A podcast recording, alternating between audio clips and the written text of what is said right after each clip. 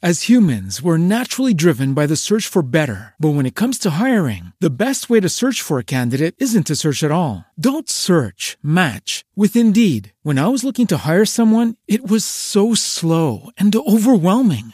I wish I had used Indeed. If you need to hire, you need Indeed. Indeed is your matching and hiring platform with over 350 million global monthly visitors, according to Indeed data, and a matching engine that helps you find quality candidates fast. Ditch the busy work. Use Indeed for scheduling, screening, and messaging so you can connect with candidates faster. And Indeed doesn't just help you hire faster. 93% of employers agree Indeed delivers the highest quality matches compared to other job sites, according to a recent Indeed survey. And listeners of this show will get a $75 sponsored job credit to get your jobs more visibility at Indeed.com slash podcast. That's Indeed.com slash podcast. Terms and conditions apply. So Layla nervously asked, How do I feel more confident about changing careers? I have to change careers. I want to change careers, but I'm, David, I'm scared. Welcome to the Self Belief Chief podcast. You're here with David Holman. Make sure to subscribe to the podcast to keep up to date with your favorite episodes and to hear the latest ones come out. We've got content coming out regularly. And let's begin. So I was speaking with Layla. Layla wanted to move into a new career. She had enough in her current one. She felt stuck. She wasn't growing anymore. She felt underpaid. And she wasn't really able to use the most of her skill set. So she wanted to change careers, but she says, David, I'm I'm scared. What if it goes wrong? What if I fail? What if it's just that the grass looks greener somewhere, you know, over there, but actually in reality it's it's not better, it's worse. The situation gets harder. She said, I think I know what I want to move into. I've found that, I've seen it.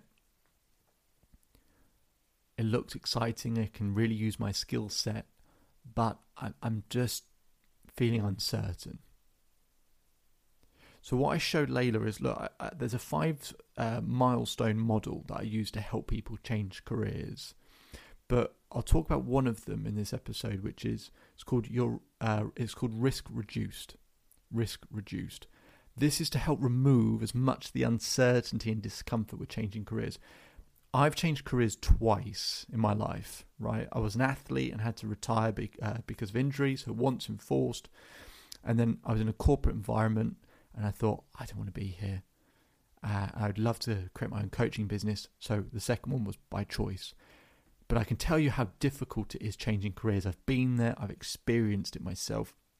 It's a lot harder than we can even imagine to actually do it.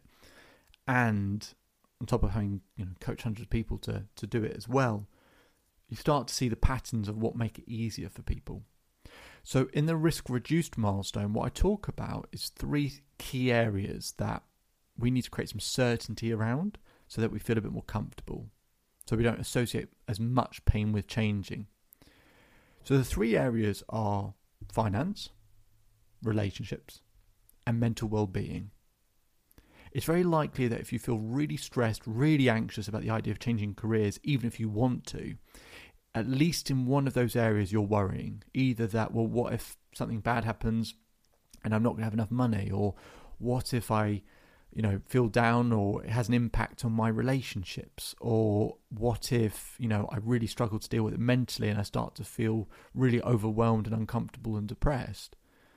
So it's likely in one of those areas. So you might want to start by in each of those three areas scoring how much certainty you have in each of them at, when it comes to the idea of changing careers right so, for example, if you're really, really worried about money when it comes to changing careers, then your certainty might be at a 2 out of 10. If you actually feel pretty good about your relationships, that they're not going to be affected by changing careers, you might say an 8. And then your mental well being, if you're not really sure, you might say a 5. So, scores like that. So, when you're thinking about changing careers, how do you feel in regards to finance, relationships, mental well being, with regards to, you know, how you feel making that change and a score out of 10, just so we can see where there might need to be a bit of an adjustment. Now, I'll talk about each of them briefly. So, with finance, I never uh, advocate someone leaving a job unless they've got another one to go to, right? But sometimes it's an enforced change, isn't it? Right. So sometimes you get made redundant, um, or um, it's untenable and you just can't work there anymore. Could be reasons, right?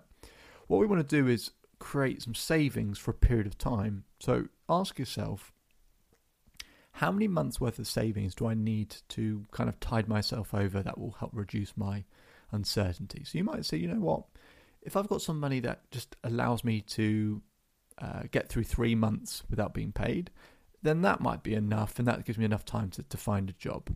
You might say six months, whatever it might be. Work out that number, and then create a, start creating ideas in terms of how you can save. Now, some people go, Dave, there's just no way for me to be able to save any more money, and it's just not true. For example, do you know that households waste about a thousand pounds a year on food waste? right? On food they have to throw away, we waste about a thousand pounds.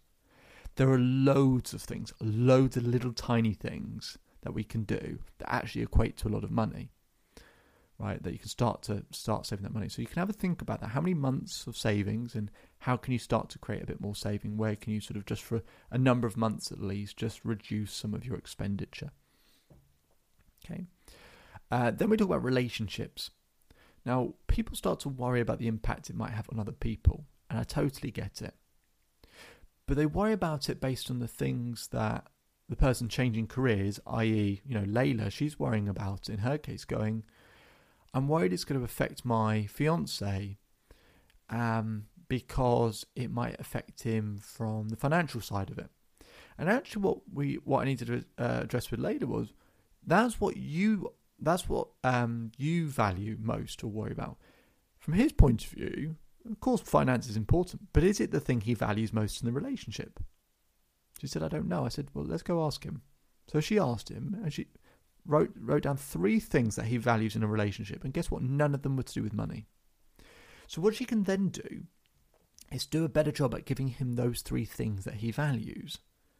Right? The money is one thing; it's important, but it's not the thing he values most in the relationship give, whether it's your partner, whether it's your children, whether it's friends, whoever you think might be affected, give them what they value, not what you value, what they value. Because we all, the default is if you don't know what someone else values, we just give them what we value. And then we we're actually missing the bullseye for them, and then it will affect the relationship. So give them what they value. And then in terms of mental well being, there might be a number of things, and I usually unpack this stuff with people, but let's say, for example, it's just the uncertainty of it, right? You and you really desperately need some certainty. If I ask you what has to happen for you to have certainty, you'll likely have a very tough, strict rule like, well, I have to have um, this amount of money, and I have to be in a job, and my relationship has to be going well, and this has to happen, and this has to happen. And it's a really bad rule when you have multiple things have to happen simultaneously and you're not in total control. So, what I want you to do is diversify your certainty. I want you to write down 10 different ways that you get certainty in your life. So, I want you to do it the following you're going to write down anytime I, and then you can look at things like how do you get certainty in terms of how you look after your health, right? It might be to do with sleep. So, you might say anytime I get a good night's sleep, anytime I drink water, anytime I eat healthily. You might go into a different category. How do I create certainty in uh, my structure and routine? Okay, anytime I schedule things, anytime I map out my week, anytime I write down my shopping list, etc. The reason why we write done any time is we're saying we're not just saying when this happens, we're saying anytime this happens, and it's anytime I things that you're in control of, not anytime they do something, anytime I do something. So what we did with Layla is I started to show her, okay, this is how you create certainty in your finances.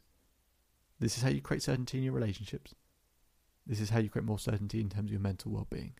And then we can up each of those scores. Now she feels more certain that she can succeed at changing careers because it's not all just wrapped up in the next job. She's got ways that she can control her relationships, uh, control her influence in the relationships, control her mental well-being, and have better control of her finances as well. It allowed Layla to have the flexibility, and Layla, you know, sent me an email saying she's really enjoying and loving her new job. And it's always nice when people have the opportunity to do what they really are meant to do. My name is David Holman. If you change today, today will change your life. So enjoy the rest of your day, enjoy the rest of your life. If you want to learn more about this episode, you can visit the Self Belief Chief website. We'll put a link in the description to be able to schedule time with me as well. And enjoy the rest of your day. Speak to you soon. As humans, we're naturally driven by the search for better. But when it comes to hiring, the best way to search for a candidate isn't to search at all. Don't search, match with Indeed. When I was looking to hire someone, it was so slow and overwhelming. I wish I had used Indeed. If you need to hire, you need Indeed. Indeed is your matching and hiring platform with over 350 million global monthly visitors, according to Indeed data, and a matching engine that helps you find quality candidates fast. Ditch the busy work. Use Indeed for scheduling, screening, and messaging so you can connect with candidates faster. And Indeed doesn't just help you hire faster. 93% of employers agree Indeed delivers the highest quality matches compared to other job sites, according to a recent Indeed survey. And listeners of this show will get a $75 sponsored job credit to get your jobs more visibility at Indeed.com slash podcast. That's Indeed.com slash podcast. Terms and conditions apply.